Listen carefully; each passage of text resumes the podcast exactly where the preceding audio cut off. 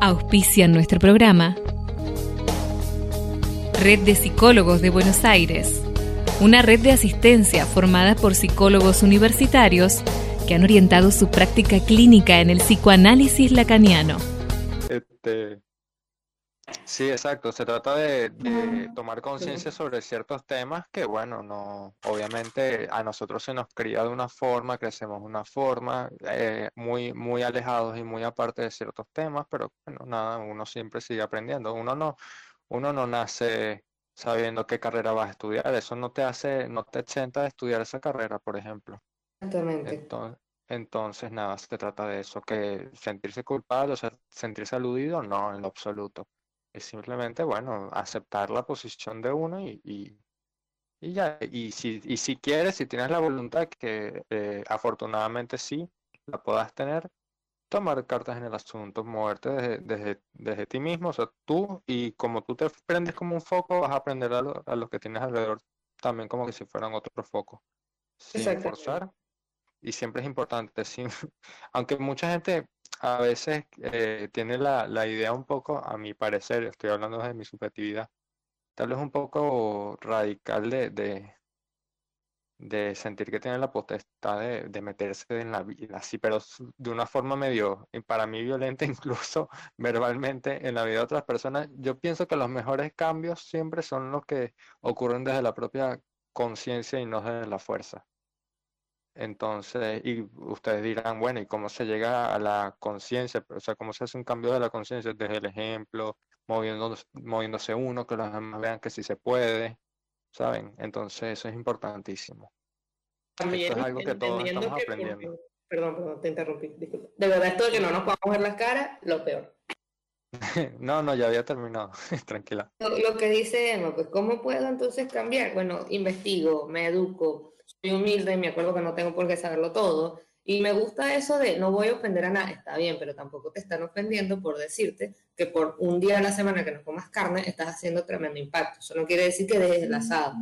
Porque de hecho, recientemente la OMS, que ya no les creo mucho, pero esto sí es verdad porque tienen años diciéndolo, la OMS dijo que la dieta vegetariana y o slash vegana, que este, es, pues, es algo que nos va a ayudar. Y el Clarín sacó una nota diciendo que la OMS escupió en el asado. A ver, amigo, mí No me parece esa la actitud porque a ti nadie te ha insultado, porque tú tampoco tienes que andar sacando tus creencias en pro de hechos científicos y tal.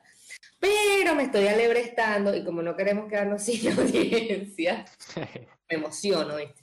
Y de verdad, esto me emociona. Eh, Digo, me Bueno, emociona muchísimo y me parece que está bien. Aparte de todo eso, bueno, porque, saben, los hippies de turno tenían que decirles todo este montón de mamarrachadas. También hay que hablar de todos nuestros temas del mes del orgullo, volvamos con eso. Ay, eso no tiene nada que ver, oh sí. Oh, sí, de hecho, este, lo mismo que con Life Like Matters, este, el mes del orgullo se inició en un, en un discoteca, un club nocturno más que otra cosa, ¿no? Llamado el, Stonewall, el Stonewall. Era, ahí vivían dos mujeres trans negras, ¿ok? Em, racializadas, si gustan, este, que se prostituían para dejar que otras mujeres trans negras también pudiesen vivir sin tener que pasar por eso porque habían sido echadas de la casa o perseguidas o abusadas de algún tipo. Este, ahí se empezó un, un lo que llamamos un riot, una protesta violenta. Mm, Este, entonces, es- no, no estoy diciendo que, ay, sí, vamos a ser todos violentos, no, para nada, pero esta gente también, de hecho, ha tenido una conciencia ecológica bastante fuerte. No todos, pero muchos. Entonces, vean cómo los grandes pasos que podemos dar o los pequeños pasos que podemos dar, siempre todos están juntos. Así que, Emma, encárgate tú. Bueno, para hoy eh, teníamos planeado traer de forma más temprana lo normal a, a, a una invitada que tuvimos hace eh, dos programas, si no me equivoco, no el pasado, sino el anterior, a Guadalupe Jiménez. Guadalupe Jiménez es una psicólogo y sexóloga este, mexicana que en el programa nos contó bastante de bastante, digo resumido porque no tenemos mucho tiempo, pero igual de todas formas aclaró bastante y fue bastante interesante y todos nos quedamos con ganas de, de querer hablar más con ella. Y bueno, de hecho, de hecho porque tuvimos tantos comentarios, ay, qué lástima que no la trajeron antes, porque no duró más, bueno, ojalá tuviese más tiempo, ah, bueno, escuchamos sus comentarios, Exacto. Exactamente, y la quisimos traer más temprano, este, no sé si ya, ya está conectada. Sí, sí, ya está. Ah, listo. Sí, aquí eh, estoy. Hola, ¿qué tal, chicos? Emanuel. Bienvenida nuevamente, qué emoción. Mucho gusto.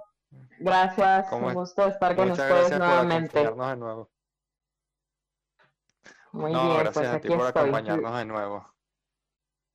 Ah, gracias, Eh, gracias. Pues bueno, ya aquí lista para hablar de sexualidad. Sí. Me encanta. Gua- Guadalupe, para los que se integran hoy, que de casualidad no pudieron escuchar el primer programa en el que estuviste, ¿cuál sería exactamente tu, tu profesión, tu trayectoria, para ponernos un poco en contexto?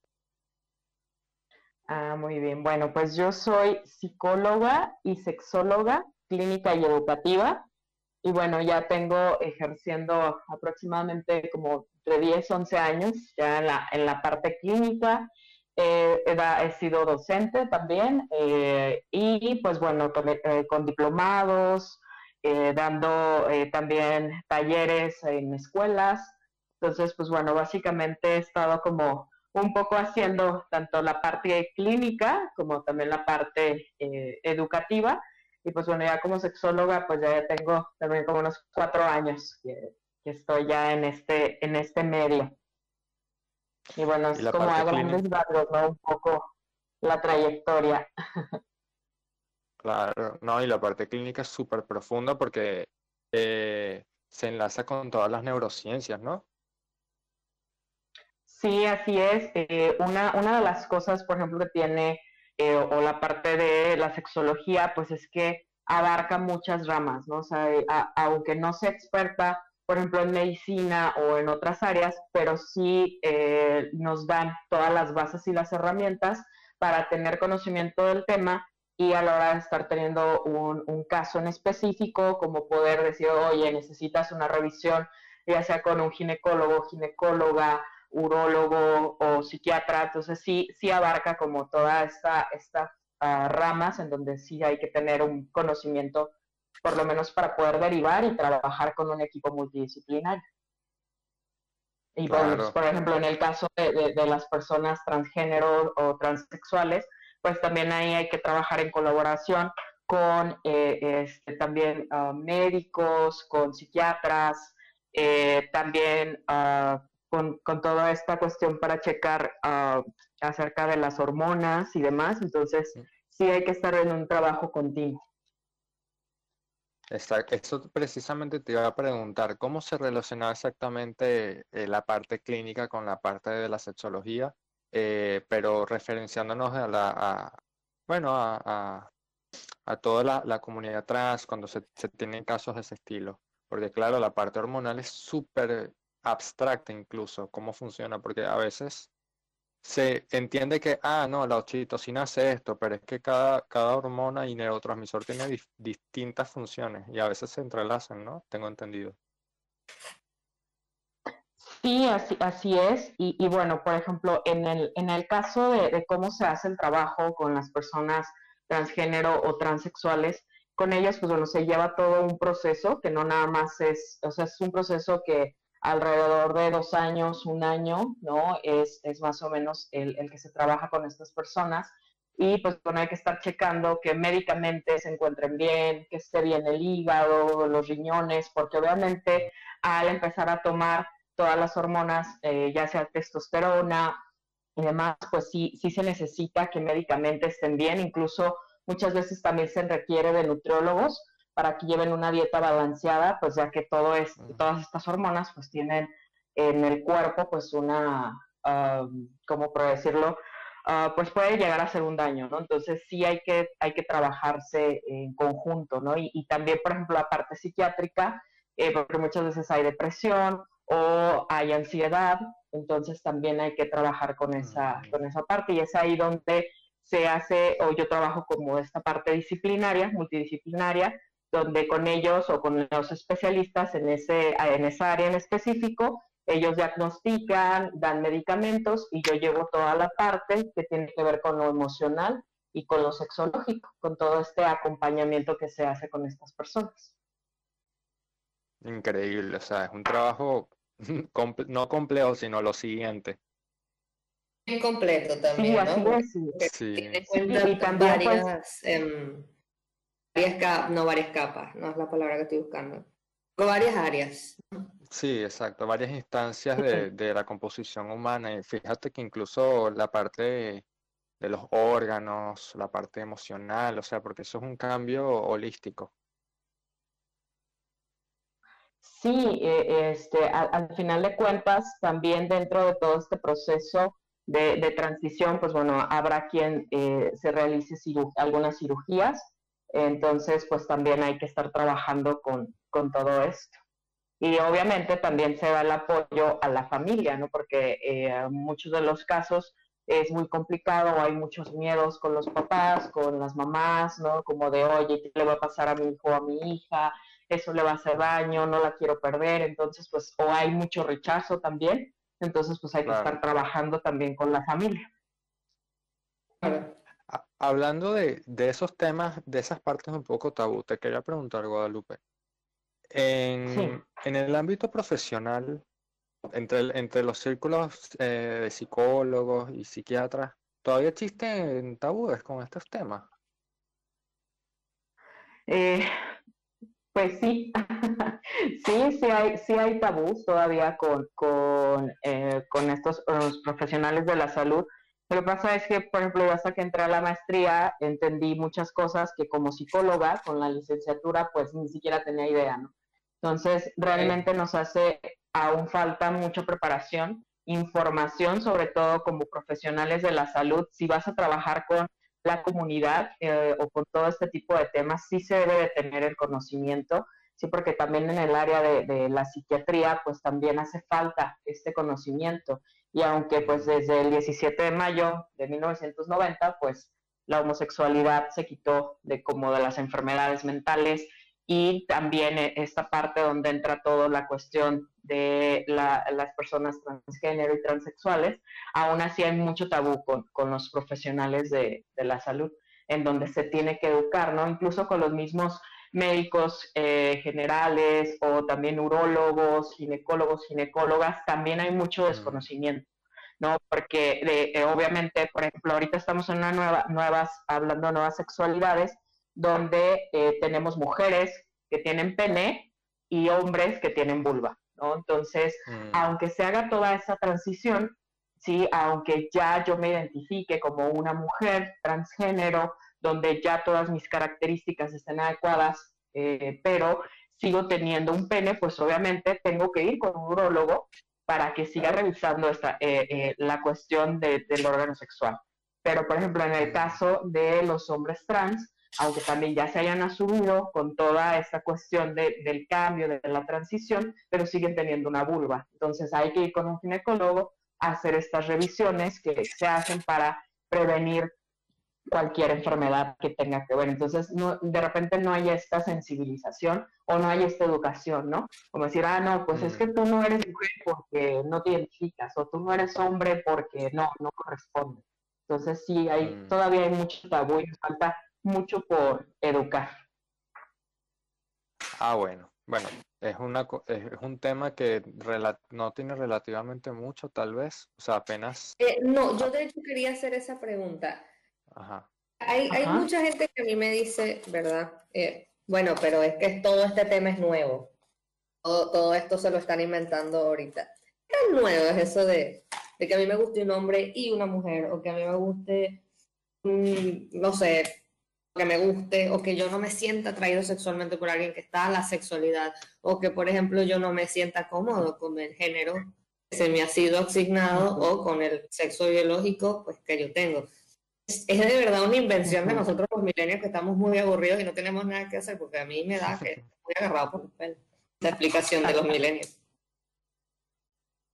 Ok, bueno, sobre esto, eh, hay una cosa que sí es, un, es algo que es un, nuevo, por así decirlo, que son los términos como tal, ¿no? Homosexual, bisexual, transgénero, transexual, eso sí tiene relativamente poco que se, eh, que se dieron estos términos, pero toda esta cuestión acerca de la preferencia de género, de mi identidad, esto viene desde épocas inimaginables, ¿no? De, de, los romanos, de todo esto, ya estaba la homosexualidad, ya estaba todo, todo esto que ahora le podemos dar un nombre, pero antes no sabía cómo nombrarlo, si no se tenía un nombre de cómo le llamo a esto que me está sucediendo, pero pues me está gustando un hombre y yo soy hombre, ¿no? O a mí también me gusta una mujer y soy mujer, entonces ¿cómo lo manejo? Sí, no había un nombre para darlo.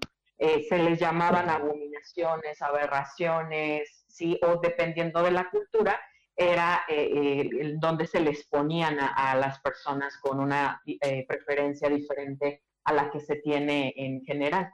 Pero esto ha existido desde siempre, ¿no? Y ahora dicen, ay, es que está de moda. Pues no, no es que está de moda. Eh, gracias a, a, toda la cuestión del Internet, las redes sociales y aquí ahora podemos comunicarnos más fácilmente, sí, que ustedes estén en Argentina y yo en México, sí, y poder estar comunicarnos, eso ha ayudado a que se dé esta visibilización, a que se dé a conocer, pero no quiere decir que sea algo que pasó ayer o, el mes pasado. Esto tiene años existiendo. De hecho, en muchas culturas está bien visto, por ejemplo, en, las culturas antiguas, el que le encanta decir, bueno, pero es que los griegos, pero en la antigüedad, no, no, no, los griegos tenían el sistema de la pederastia, donde un hombre llamado el suitor, o sea, el que estaba pues Mm, como digamos, detrás de un joven, pues se encargaba de introducirlo en la vida social, cultural y sexual de su, em, su ciudad, ¿no? Los griegos, los, romanos no tanto, y si es verdad que hay algunos emperadores en la antigüedad como Bizantino, prohibieron las prácticas de la sodomía, no de la homosexualidad, eso no es una práctica, ¿no? Identidad, pero la sodomía, que es básicamente penetración entre los hombres o algo así, este, porque creo que hasta ha cambiado un poco el término, pero para que nuestros escuchas lo vayan entendiendo, lo prohibió por cuestiones de higiene. Obviamente no habían condones en aquella época, entonces, entender que Bizantino decía, bueno, no quiero que se mueran en exceso, estamos en un desastre, se está acabando el imperio romano, así que podríamos no morirnos en exceso todos, ¿no? Es verdad que, sí, bueno, catolicismo y eso, cristianismo, perdón, y eso, pero igual. Creo que y, por ejemplo, apoya mucho eso de que eso es nuevo. Me encantaría decirlo. Sí, así es, concuerdo contigo, Lucia. La verdad es que no, no, o no es algo nuevo. Antes se utilizaba precisamente como una forma de transmitir conocimiento, que por eso solo se permitía a los hombres tener relaciones sexuales con otros hombres, porque la forma de transmitir este, este conocimiento ¿sí? Y que bueno, ya después, y solamente era tener relaciones sexuales con las mujeres en una cuestión de procreación.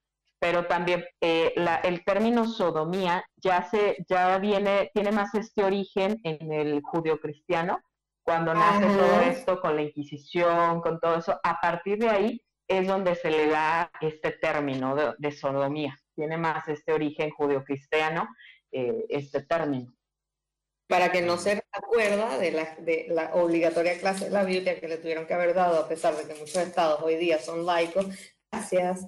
Este, eh, eh, sodomía viene de Sodoma, una de las ciudades que, el, que ya ve, ya ve, me estoy dedicando pues al Antiguo Testamento, no estoy hablando del Dios como lo perciben la mayoría de las, de religiones actualmente, este, decidió acabar con dos ciudades porque, bueno, eran no estamos muy seguros por qué, porque nadie ha explicado mucho, pero eran bastante eh, creativos. honestamente, no qué hacían. Solo puedo imaginar. ¿Mandé? Ah, ok, lo que hacían. Sí, pues de ahí viene el término de Sodoma y Gomorra, ¿no? De las plagas y todo esto, donde viene como todo, todo este castigo. una raíz religiosa esto. Tengo, tengo un par de comentarios. la gente está súper animada contigo, Este, con usted, perdón. La ando tuteando, nada que ver. Esto, Susana ah, nos dice, escuchándolos como cada sábado, interesante el tema de hoy. Muchísimas gracias. Y Guillermo de Saber. gracias. Ah, muchas gracias. Dice, tengo más de 60 años y necesito tener más. Me encanta que los hombres Estoy preguntando esto. tengo más de 60 años y necesito tener más confianza en mis relaciones sexuales. ¿Algún producto natural que no perjudique nuestro organismo que se pueda tomar? Wow. O sea, Guillermo, es lo máximo. bueno, en esto tanto así como de... Ay, se corta un poco. Te escucho, te escucho. Ah, sí. Pues bueno, tanto así como un producto natural, la verdad es que lo desconozco, pero sí las relaciones sexuales, eh, conforme va aumentando la edad, pues obviamente va disminuyendo eh, la frecuencia, sí se vuelven un poco más lentas, pero eso no quiere decir que eh, vaya a terminar la sexualidad. Entonces, lo que te recomiendo es pues no basar toda la cuestión de la relación sexual en la penetración o en el pene, sino hay muchas formas de poder jugar con el cuerpo, hay en la Sex Shop infinidad de juegos donde puedes eh, eh, inventar nuevas formas de estar con tu pareja, las caricias, la plática, masajes. Sí, creo que la sexualidad la hemos llevado como a un punto como solamente como de la penetración, algo eh, genital y ya, pero realmente todo nuestro cuerpo tiene esta posibilidad de ser sexual y de poder disfrutar. Respuesta, qué pregunta, amo. Tengo acá, Marta nos dice, excelente intervención de la entrevistada, muy clara en sus conceptos. Yanina de Rumbo Circular, que, de la que del, compost, ah, del taller de compost que les había estado eh, hablando antes, los estoy escuchando. Muchísimas gracias por estar acá con nosotros. Muchas gracias. A mí me, o sea, yo, yo, siempre he creído que los hombres tienen la oportunidad de hablar en el momento en que se les da la oportunidad de hablar, porque el problema con la masculinidad es que es tan frágil. Perdón si te ofendo, Emma. Este, no creo. Pero, pero yo no sé si estoy pasándome contigo. Entonces, Kevin de Devoto nos pregunta, joven, con buena actividad sexual. Tengo en ocasiones problemas de eyaculación precoz. ¿Qué puedo hacer? Y este es un problema que le pasa a mucha gente y ellos creen que eso los hace, no sé, menos hombres o algo así. Hay un mito muy estúpido alrededor. Está bueno y buena la pregunta, porque tal vez esto le pasa también incluso a hombres trans le pasa a gente que está experimentando por primera vez es con personas de un género distinto al que están acostumbrados. me gusta mucho la idea. Bueno, pues, realmente, ya. la, eyaculación precoz, bueno, tiene, es como todo un tema también por, por hablar, pero eh, sí hay muchos factores que determinan que sea o no una eyaculación precoz. Entonces, así como poder decir algo, ah, eres eyaculador precoz por esto, no, habrá que investigar cuál es su historia sexual, cómo lo ha vivido, ¿no? Los tiempos, porque a veces eh, malamente la, pornografía ha venido a educar, ¿no? Que tienes que durar 40 minutos, 20 minutos y es como, pues no, esa, no es una realidad. Entonces creo que más bien en esto se basa más eh, en cuanto a lo personal, ¿no? O sea, realmente cuánto duras y a partir de eso habrá, que explorar si es o no una eyaculación precoz para darle un tratamiento adecuado y que también intervienen factores psicológicos psicológicos, biológicos, sociológicos en todo esto. Guadalupe, yo te quería preguntar una cosa. De hecho, desde el programa anterior en el que tú estuviste, estaba, estaba ansioso por hacer esta pregunta, pero no nos. Sí, Manuel ha estado. ok, te escucho, Manuel. Dime. En, en, o sea, en tu profesión, en la parte de la sexología, ¿Se toman en cuenta algún, eh, algún compendio de teorías eh, de las clásicas o ustedes se han visto en la necesidad de, de, empezar, por así decirlo, otro marco teórico con respecto a este tema? Porque estamos hablando de que, claro, antes eran otros tiempos y estos temas estaban muy herméticos, entonces no sé si puedan tomar algo de información de ellos, por ejemplo, el psicoanálisis freudiano, por dar un ejemplo.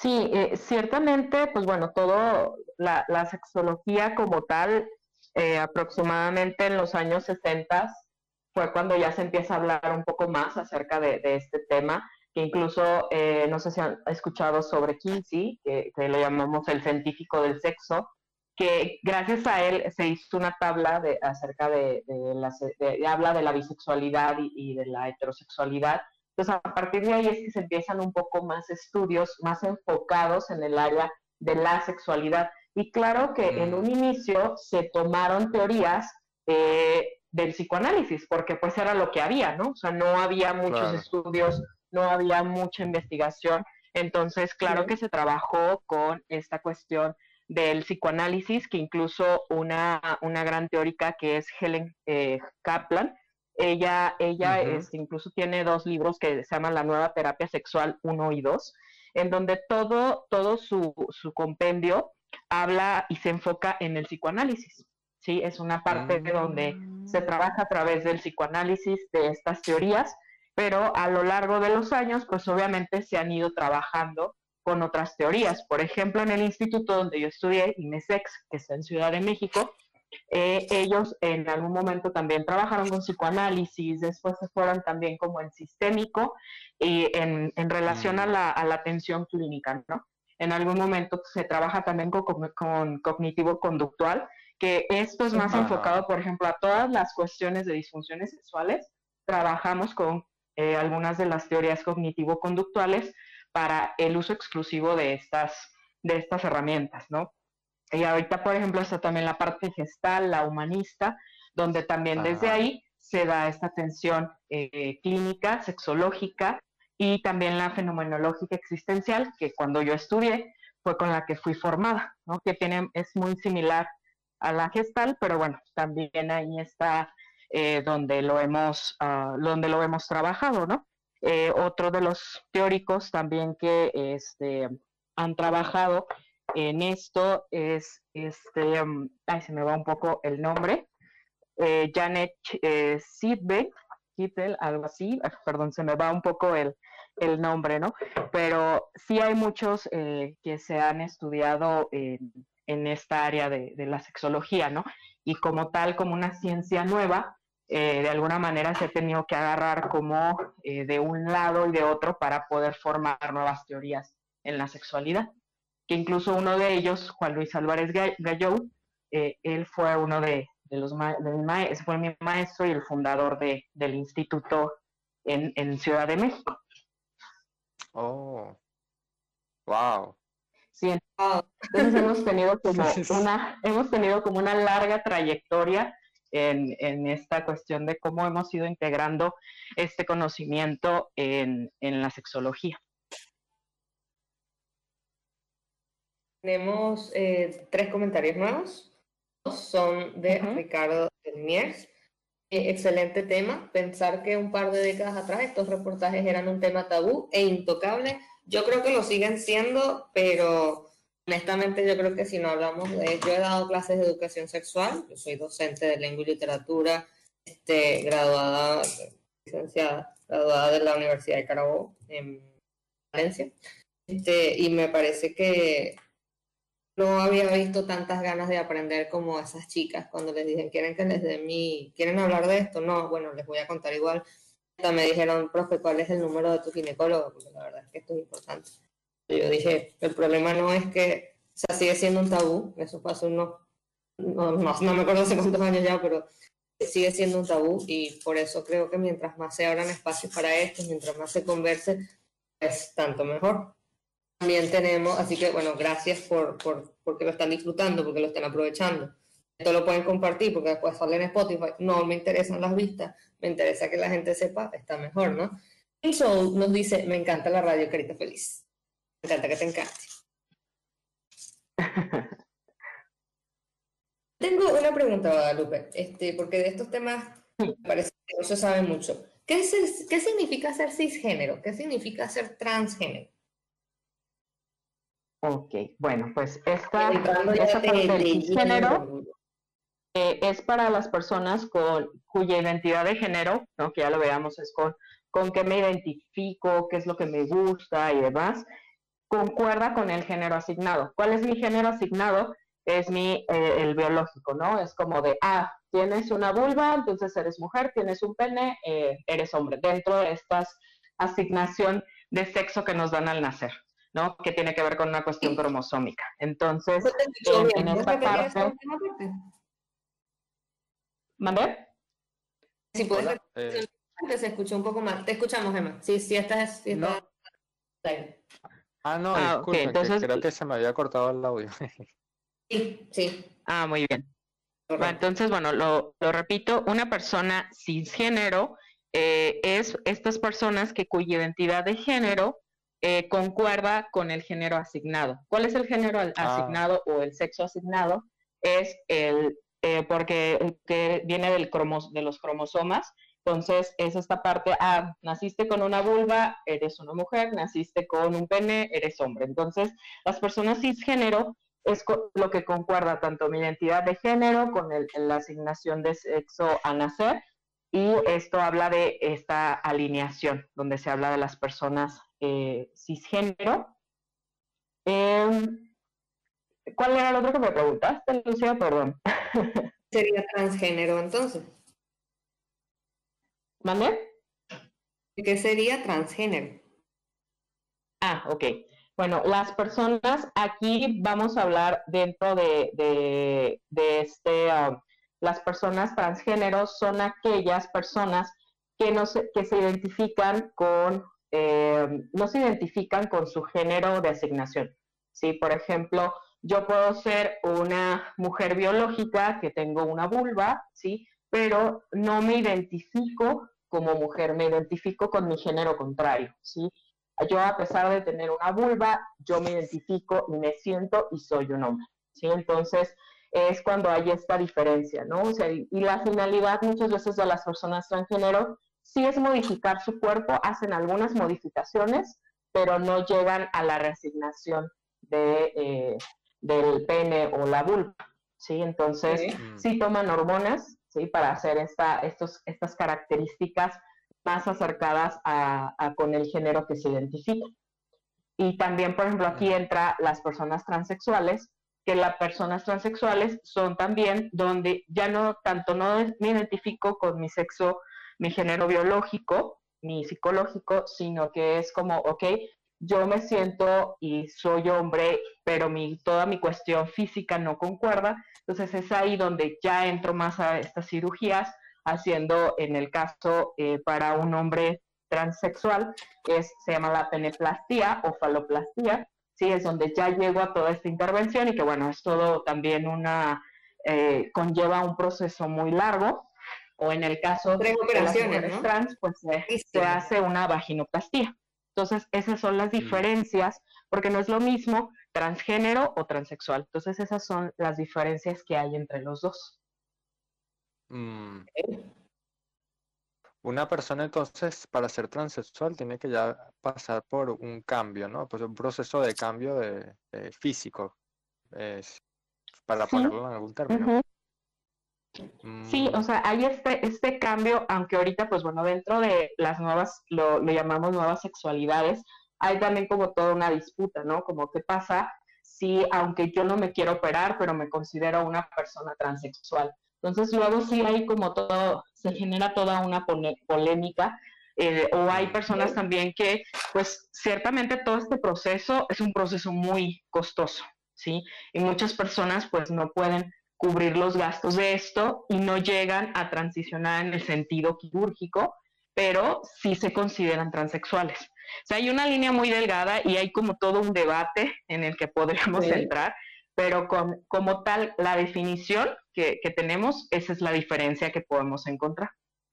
Sí, por lo regular, a las personas eh, transgénero sobre todo los hombres transgénero, algo que más les molesta son las mamas, entonces se hacen una mastectomía para quitarse, eh, retirarse las mamas. O en el mm. caso de las mujeres eh, transgénero, eh, hacen esto, ¿no? Implantes de mamas. Entonces es como, como esta parte donde hay estas diferencias. Mm. claro del individuo, ¿no? Porque si de repente a mí no me molestan los pechos que tengo, pero soy un hombre trans, han visto, ya está, es un binder, por ejemplo, un binder vendría siendo una especie de sujetador, una especie de corpiño, este, que lo que hace es retraer bastante las mamas con las que, por cierto, si nos está escuchando alguien que lo use, por favor, ten cuidado con eso, porque puede, puede sufrir de algún tipo de asfixia, en serio, es peligroso, te puede lastimar. Así que, bueno, no, no exagerar con eso, ¿no? Así es. Sí, de hecho, eh, los binders solo son recomendados por ocho horas, no más de ocho horas. Mm, Después de estas ocho horas, hay que quitárselo y hay que dejar descansar. Porque claro que al final el hecho de que esté haciendo esta que esté comprimido, pues puede generar también otras cuestiones médicas. Entonces sí hay que tener como mucho cuidado con esto. No sabía lo de las ocho horas, que, que, ¿cómo se llama? Qué pertinente entonces que hayas dicho eso. Eh, sí. Seguir, tengo tres comentarios acá. Nunca nos habían escrito tanto, quiero que sepa. Una pregunta. Ah, ¿a qué, se que les interesa el tema. Una pregunta. ¿A qué se puede atribuir sentir asexualidad cada tanto y tanto? Vamos a empezar con la con qué es la sexualidad, me parece entonces. Sí, así es. Bueno, la sexualidad son estas personas con las cuales no tienen este deseo, ¿sí? O sea, las personas asexuales eh, no experimentan una atracción sexual a otras personas. O sea, no mm. pueden convivir con personas, pueden estar, pero como tal no sienten como esta necesidad de tener relaciones sexuales. Cuando mm. ahorita, por ejemplo, hay otro término que, bueno, cada día aparecen más y más términos, entonces es importante estar actualizándose cada día. Eh, hay otro que se llama gris asexual. Los grises sexuales son las personas que entran en esta categoría de asexual, porque también dentro de, se consideran como estos los tonos grises, pero dentro de esta asexualidad hay también toda una variante de tonos en gris. Entonces ahí es, donde entran los grises asexuales, que dependiendo, o tienen que haber eh, como mm, una muy específico, sí, así como que sea cierta hora, ciertas posiciones, como ciertas cosas o circunstancias que se den muy específicas para la persona para que pueda tener relaciones sexuales. Sí, eso es como muy específico.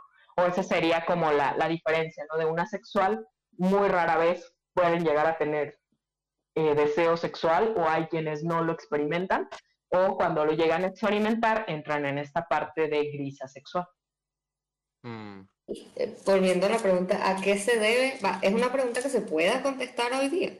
Sabemos por qué de repente alguien puede no sentir ningún tipo de deseo sexual hacia otra persona, que sí se puede involucrar en una relación estable, o sí puede tener relaciones con, bueno, o sea, tener sus noviazgos y todo, pero eh, podríamos decir que hay una razón para esto.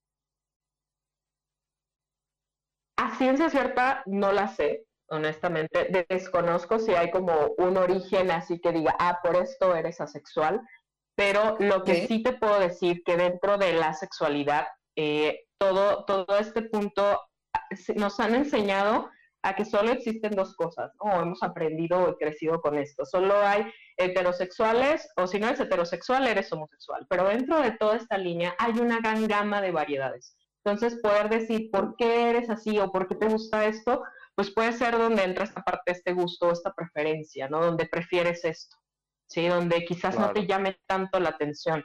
Porque una de las teorías que, bueno, o que más podemos explicar el por qué hay tanta diversidad de cosas, pues es también como el, como por qué elijo una carrera o por qué me gusta la pintura o por qué me gusta cierto tipo de música en lugar de otro, ¿no? Entonces creo que eh, si lo ponemos ahí, eso sería también para poder explicar el por qué existe la sexualidad, tendríamos también que decir como el por qué existe todo esto, ¿no? Incluso ahorita recuerdo Master y Johnson, que era una pareja de estadounidenses de esposos que fueron los primeros que empezaron con un laboratorio sexual eh, donde tenían relaciones sexuales y estudiaron toda esta cuestión sobre la sexualidad, eh, ellos llegaron a una conclusión, ¿no? Y decían que para poder eh, saber más acerca de la homosexualidad y del origen, primero tendríamos que estudiar más a la heterosexualidad, ¿no? Porque quien nos ha dicho mm. que la heterosexualidad es lo normal, ¿no? Cuando ni siquiera se ha investigado el por qué somos heterosexuales.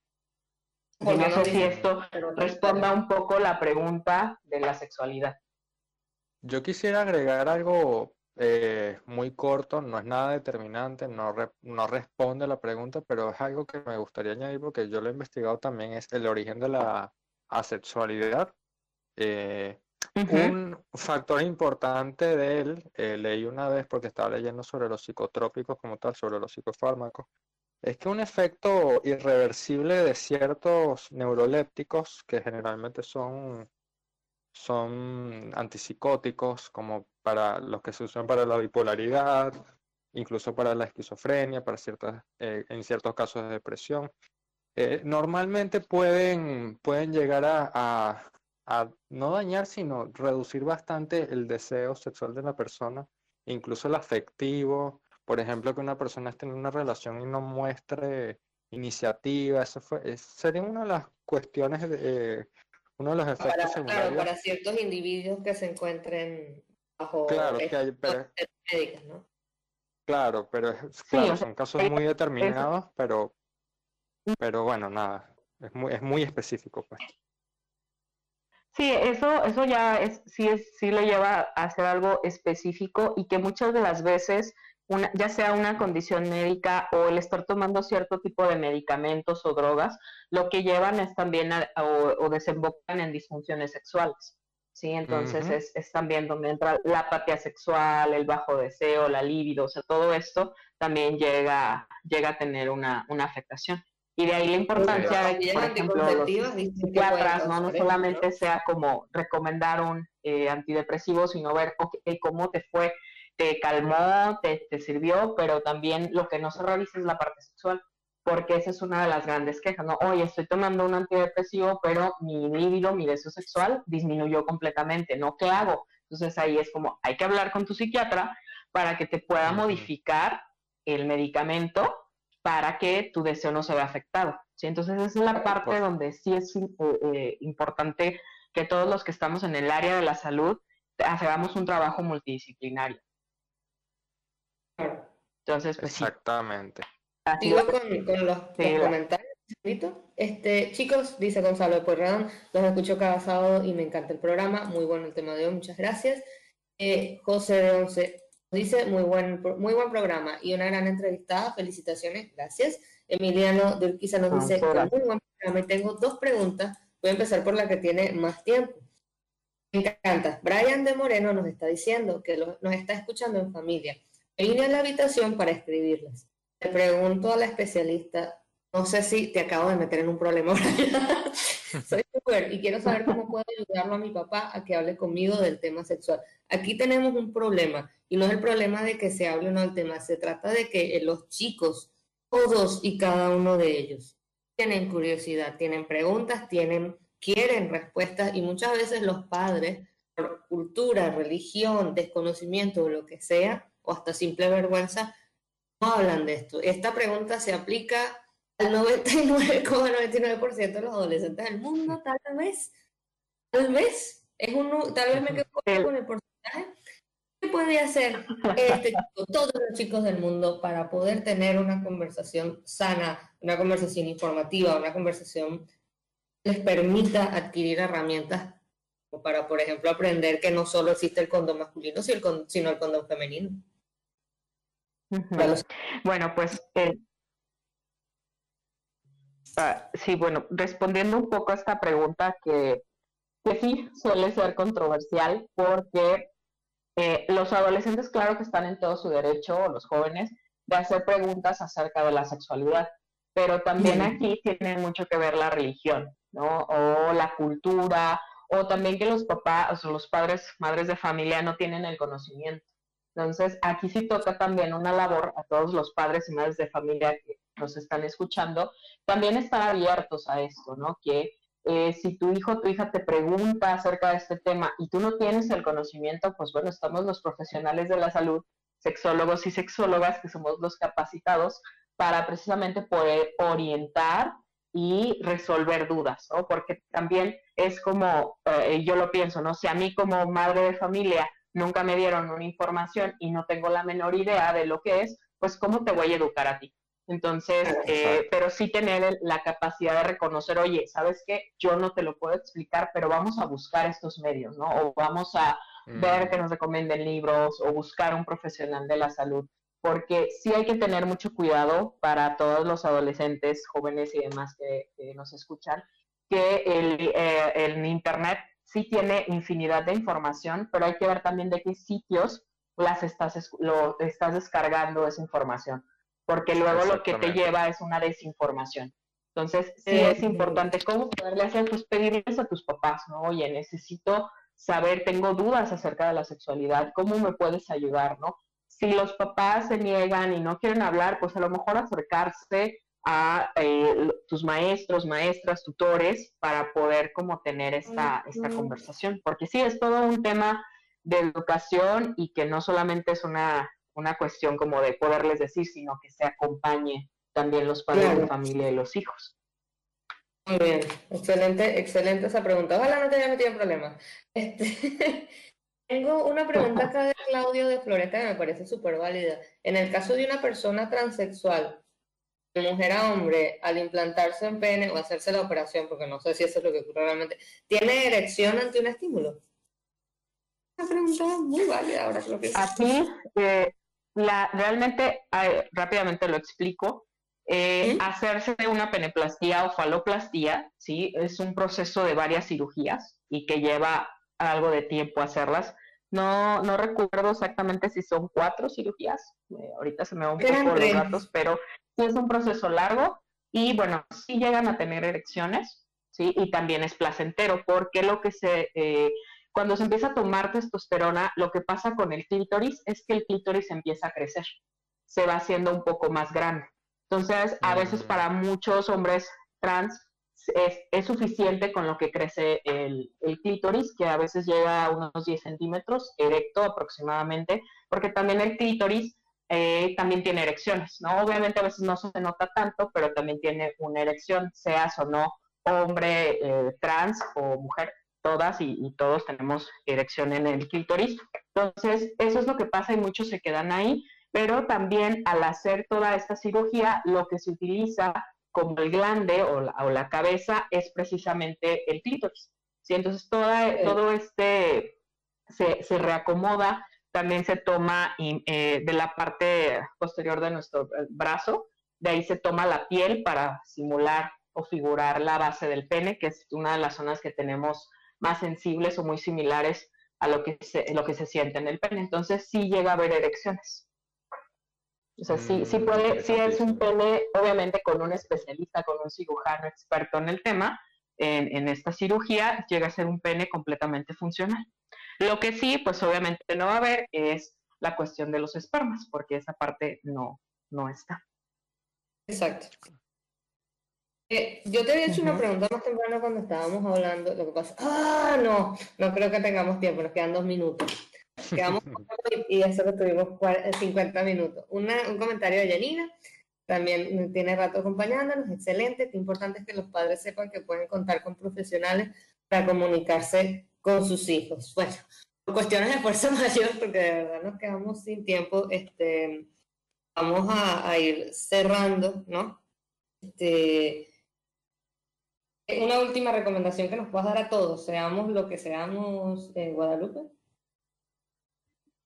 sobre bueno, este pues, la recomendación, pues la recomendación es aprender a respetar nuestras diferencias, ¿sí? Todos tenemos gustos, preferencias diferentes y a vernos como personas, ¿sí? A vernos como personas y sobre todo en el marco del día, eh, de este mes del orgullo gay, que mañana aquí en México se, se festeja el Pride, que bueno, ahora con todo esto del coronavirus, pues no se van a hacer las marchas, pero sí es importante respetarnos como, sobre todo porque somos personas. Más allá de ser transexuales, transgéneros, transvesti, asexual y demás, somos personas y eso es algo que no debemos de olvidar.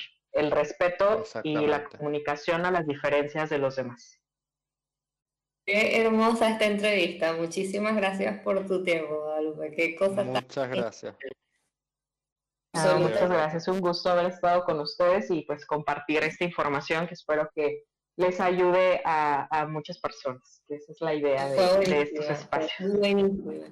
Y nada, agradecerles a todos ustedes por la honestidad, por, por al frente y ser vulnerables y sin embargo abrir un espacio para que aquel que no se atrevió a hacer una pregunta tenga la misma duda que uno, porque hey, eso pasa. Este, gracias por haber hecho este espacio uno tan agradable, tan abierto, tan seguro este es el tipo de espacio que queremos crear. Pero ustedes, uy, último comentario, excelente programa, los escucho siempre. Me parece que una hora les está quedando corta. Felicitaciones. Gracias. Tus preguntas, como de costumbre, fueron absolutamente geniales, así que cada vez que tú intervienes yo soy feliz. Muchas gracias, me alegro que fueran bastante buenas. Gracias a nuestro equipo técnico, gracias a nuestros sponsors Repsiva este, que un grupo de psicólogos acá en Buenos Aires este, pueden preguntar, pueden buscar, la, eh, ya les he dicho mil veces, pero lo repito, la salud mental es tan o más importante que la salud física, no, mentira, más importante no, es tan importante como la salud física, listo, la arreglé porque dije una bufada. Este, recuerden que nos pueden escuchar siempre a través de msradio.com.ar, descargarse la aplicación, escuchar todos los demás programas. Dentro de un par de horas va a estar este programa en Spotify y Anchor.fm, A-N-C-H-O-R, que ya saben, quieren compartir el programa, les gustó, no les quedó algo claro, quieren repetirlo. Estamos en Spotify, buscan Artenea y estamos a sus servicios. Les pide Lucía Viana. Bueno, muchas gracias. Hasta luego. Gracias.